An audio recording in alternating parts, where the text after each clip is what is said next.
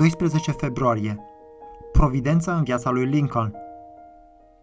O, adâncul bogăției, înțelepciunii și științei lui Dumnezeu! Cât de nepătrunse sunt judecățile lui și cât de neînțelese sunt căile lui! Romani unsprezece cu treizeci și trei. Abraham Lincoln, care s-a născut pe doisprezece februarie o mie opt sute nouă, a rămas sceptic, uneori chiar cinic în legătură cu religia, până ce a intrat în a cincea decadă a vieții. Dar este uimitor să vedem cum suferința personală și națională l-a atras pe Lincoln înspre realitatea existenței lui Dumnezeu în loc să îl împingă tot mai departe de el.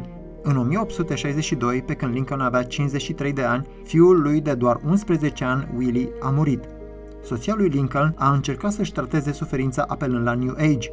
Lincoln s-a îndreptat către Phineas Gurley, păstorul New York Avenue Presbyterian Church din Washington. Mai multe discuții lungi au condus la ceea ce Gurley a descris drept o convertire la Hristos în viața lui Lincoln. El a mărturisit că, citez, a fost adus de multe ori pe genunchi de convingerea copleșitoare că nu avea nicăieri altundeva unde să se ducă să ceară ajutor. Am încheiat citatul. Tot așa, grozăvia morții și imaginea soldaților răniți l-au asaltat zilnic. În Washington erau organizate cincizeci de spitale pentru cei răniți. Rotunda Capitoliului a fost reorganizată pentru a face loc pentru circa două mii de paturi pentru soldații răniți. În general, în aceste spitale temporare mureau zilnic cincizeci de soldați. Toate aceste suferințe l-au îndreptat tot mai mult pe Lincoln către o credință tot mai profundă în providența lui Dumnezeu.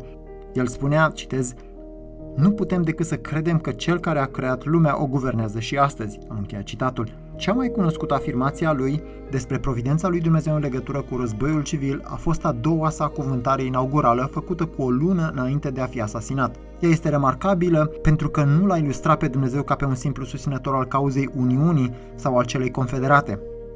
Dumnezeu are propriile planuri și nu scuză păcatul indiferent de ce parte ar fi făcut. Lincoln spunea, noi ne dăjduim, ne rugăm fierbinte chiar ca această rană puternică a războiului să treacă repede.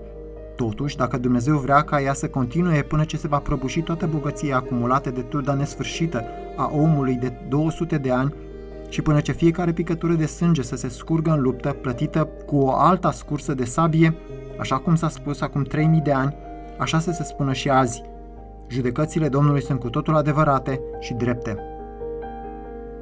Mă rog pentru voi toți care suferiți pierderi, răni și mari întristări, ca în voi să se trezească la fel ca în Lincoln, nu un fatalism sec, ci o încredere tot mai adâncă în înțelepciunea infinită și o dragoste față de providența de nepătruns a lui Dumnezeu.